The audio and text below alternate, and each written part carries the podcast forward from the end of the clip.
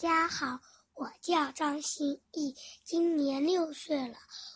今天我给大家带来的故事叫做《乖乖小恶魔》。这这是恶魔一家子，恶魔爸爸好凶好凶，恶魔妈妈好坏好坏，可他们的。小恶魔飞波，好乖，好乖，好乖。这小子有什么毛病吗？恶魔爸爸气呼呼地说：“他不肯对呆头说噗，也不对蠢麋鹿说呸，也不对笨蚂蚁说屁。”他不配当我的小恶魔，一点儿也没错。恶魔妈妈气呼呼地说：“恶魔妈妈替飞波穿上火红毛外套，戴上吓人的尖角和可怕的利爪。”恶魔爸爸说：“我们终于可以恐怖兮兮、阴森森的出门去吓人了，这样才像恶魔一家子嘛。”可是飞波不喜欢这样，他不会欺负弱小，也不爱胡乱捣蛋，也不想凶狠狠的瞪眼，或是大吼大闹、鬼吼鬼叫，他一点儿也不讨厌。相反的，他会帮老奶奶捡起掉落的购物袋，静静静悄悄的。在教室里静悄悄的在树下听小鸟儿唱歌。一天，恶魔妈妈哄飞波睡觉的时候，哎，我可怜的小恶魔，我们该拿你怎么办才好嘞？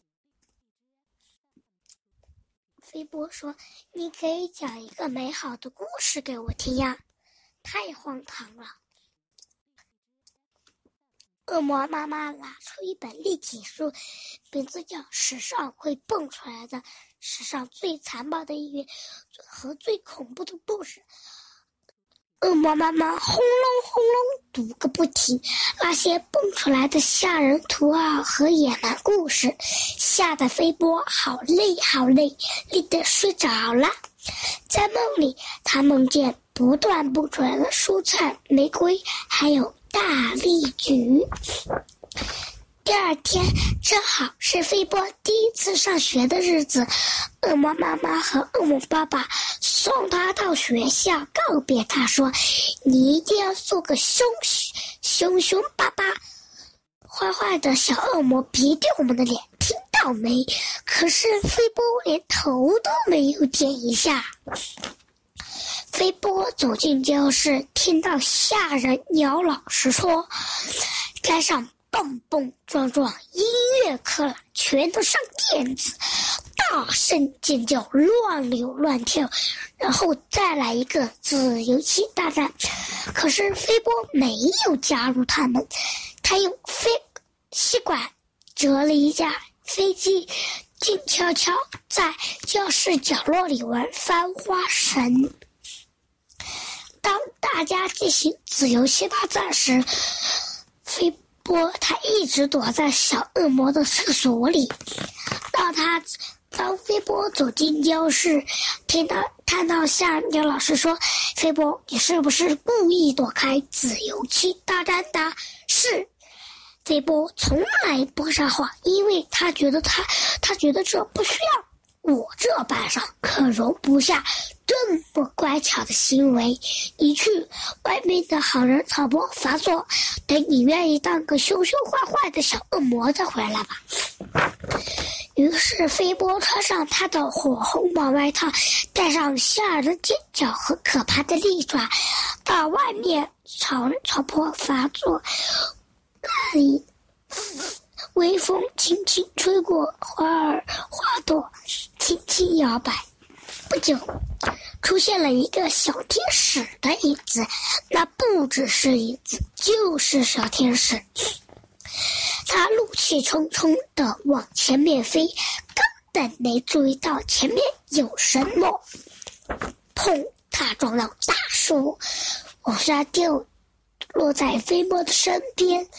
菲波说：“嗨，我是菲波。嗨，我是琳达。”摔着乱糟糟的小天使说：“我被天使学校赶出来了，说我不够乖，气死我！我被恶魔学校赶出来了，说我太乖了。我正在想怎么办呢。”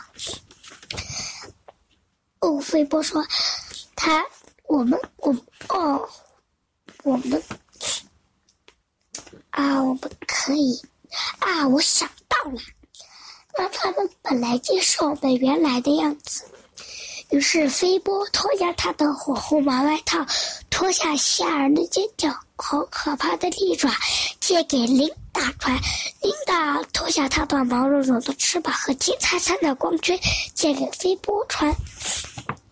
当琳达假扮成标准小恶魔走进天使学校时，大家全都哀求他恢复恢复原来的样子，千万不要再比不完美小天使更糟了。当飞波飞进恶魔学校时，大家全都哀求他恢复原来的样子，千万别再比乖乖小恶魔更乖喽。大人刘老师看见飞豹的怪模样，只能无奈叹气。至少他不是个天使，他咕隆隆的告诉自己。然后不久，他们恶魔一家子又生了一个恶魔宝宝，希望他们也像他们一样又凶又坏。结果他们没有失望。至于飞波和琳达，你猜他们怎么了？他们。怎么了？这还用说吗？他们简直是好的不能再好了。一个不太完美的小天使，和一个几乎像天使一样的小恶魔。谢谢大家，我的故事讲完啦。